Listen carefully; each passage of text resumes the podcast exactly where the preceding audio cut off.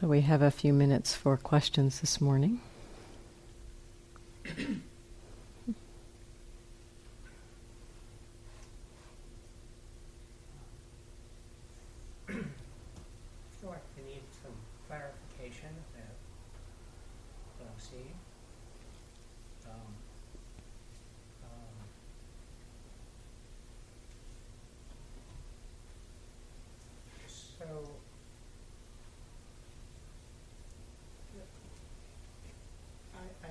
See an attitude. I feel like I'm in an attitude, in a filter. I can't see it very clearly. In fact, I can't see it at all. But you know it's there. Well, that's the question. That's the do I know it or do I not know it? And obviously, aversion is telling me, well, you don't, you have no evidence for that. You can't really see it. Maybe it's not there. Maybe I'm making it up. Mm, that sounds like doubt. That's, yes. Yes. There's, there's a lot of doubt actually mixed in as well. So, as I, as thoughts, um, as I have recognition of certain thoughts, most, many of them just go by, but some of them, uh, and they're more than thoughts, sometimes they're whole stories of thoughts, they're, they're quite negative. Um, they're, uh, that's the evidence, in the sense, that I have, uh, the observation that I have that that this is aversion. I see. So so you you're seeing a variety of kinds of thoughts that seem to have a a negative tone to them. Would you say they have a negative tone to them? Okay. So the variety of thoughts that have a negative tone to them is uh, having you um, infer there must be some field of aversion there. That's that, that's the evidence. Okay, I keep coming yeah. back to that word Uh-huh. because that's something hard and substantial that I can see. The other piece is what I started with. There's this sense, this felt sense that I'm seeing things through a negative. Okay. So that felt sense that you're seeing things through a negative filter, that's um, so it it it, feels it sounds like it feels kind of nebulous, not very clear, um, and that's okay. You know, so that's what your mind is noticing in that moment.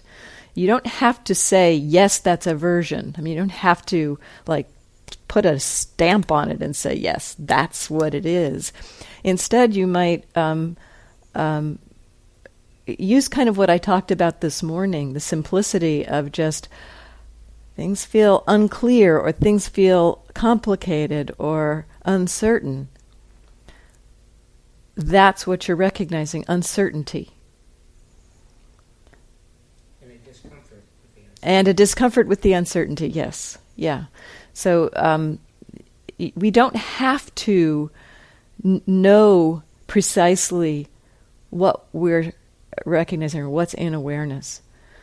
If it's not clear, we can kind of just step back and recognize not clear. Um, there may, as you say, there's this feeling, this kind of cloudy feeling, perhaps of negativity.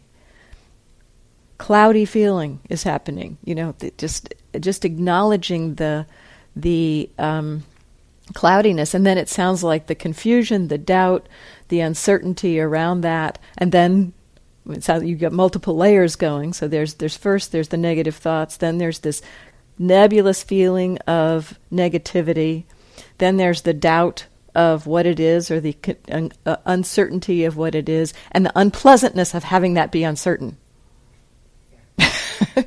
the many many kind of layers, and and if you can kind of just step back and recognize, wow, big mess is happening.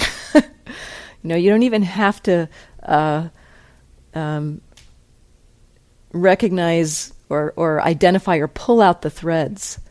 Just be with that experience, that feeling. Like I think I said at one point, you know, just like the, it's like put your arms around the whole big mess of it, and just meet whatever is obvious. And that what is obvious may be, I have no idea, uncertainty, unclarity, may be what's obvious. And that's completely a normal kind of recognition. So that's that's fine to, to recognize it in that way. And it actually sounds like in your description of it, it may be that you're not you haven't yet, you know, clearly recognized all those various layers, but in your description of it, you identified some various pieces that were happening. You know, so that uh, it may be that as you hang out with the whole mess of it, at times kind of the feeling of not liking may be most obvious, and at other times the feeling of confusion may be most obvious, and at other times the feeling of that vague feeling of negativity may be kind of what comes to the surface of that big messy ball. And just kind of watch it ebb and flow in that uh, cloudy way. I think sometimes we think, you know, things need to be precise and clear and uh, identifiable. And a lot of what happens in our mind, especially as we're kind of settling into it, is not at all uh, uh, able to be categorized in those ways. So the, the sense of doubt when things are cloudy, fuzzy. Oh, doubt. Okay, doubt. that's that's also part of this whole this whole mix.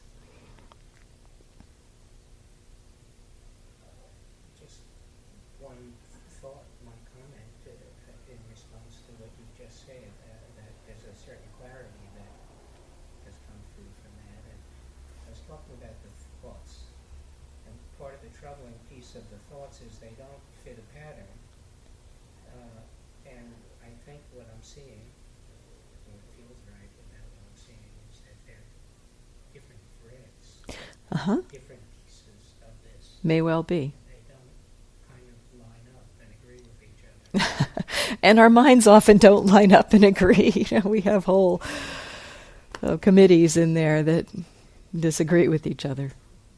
Yeah.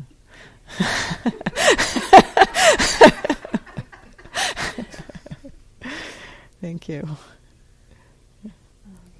Um, I noticed in the evening the metta being kind of a capping or something for our time together.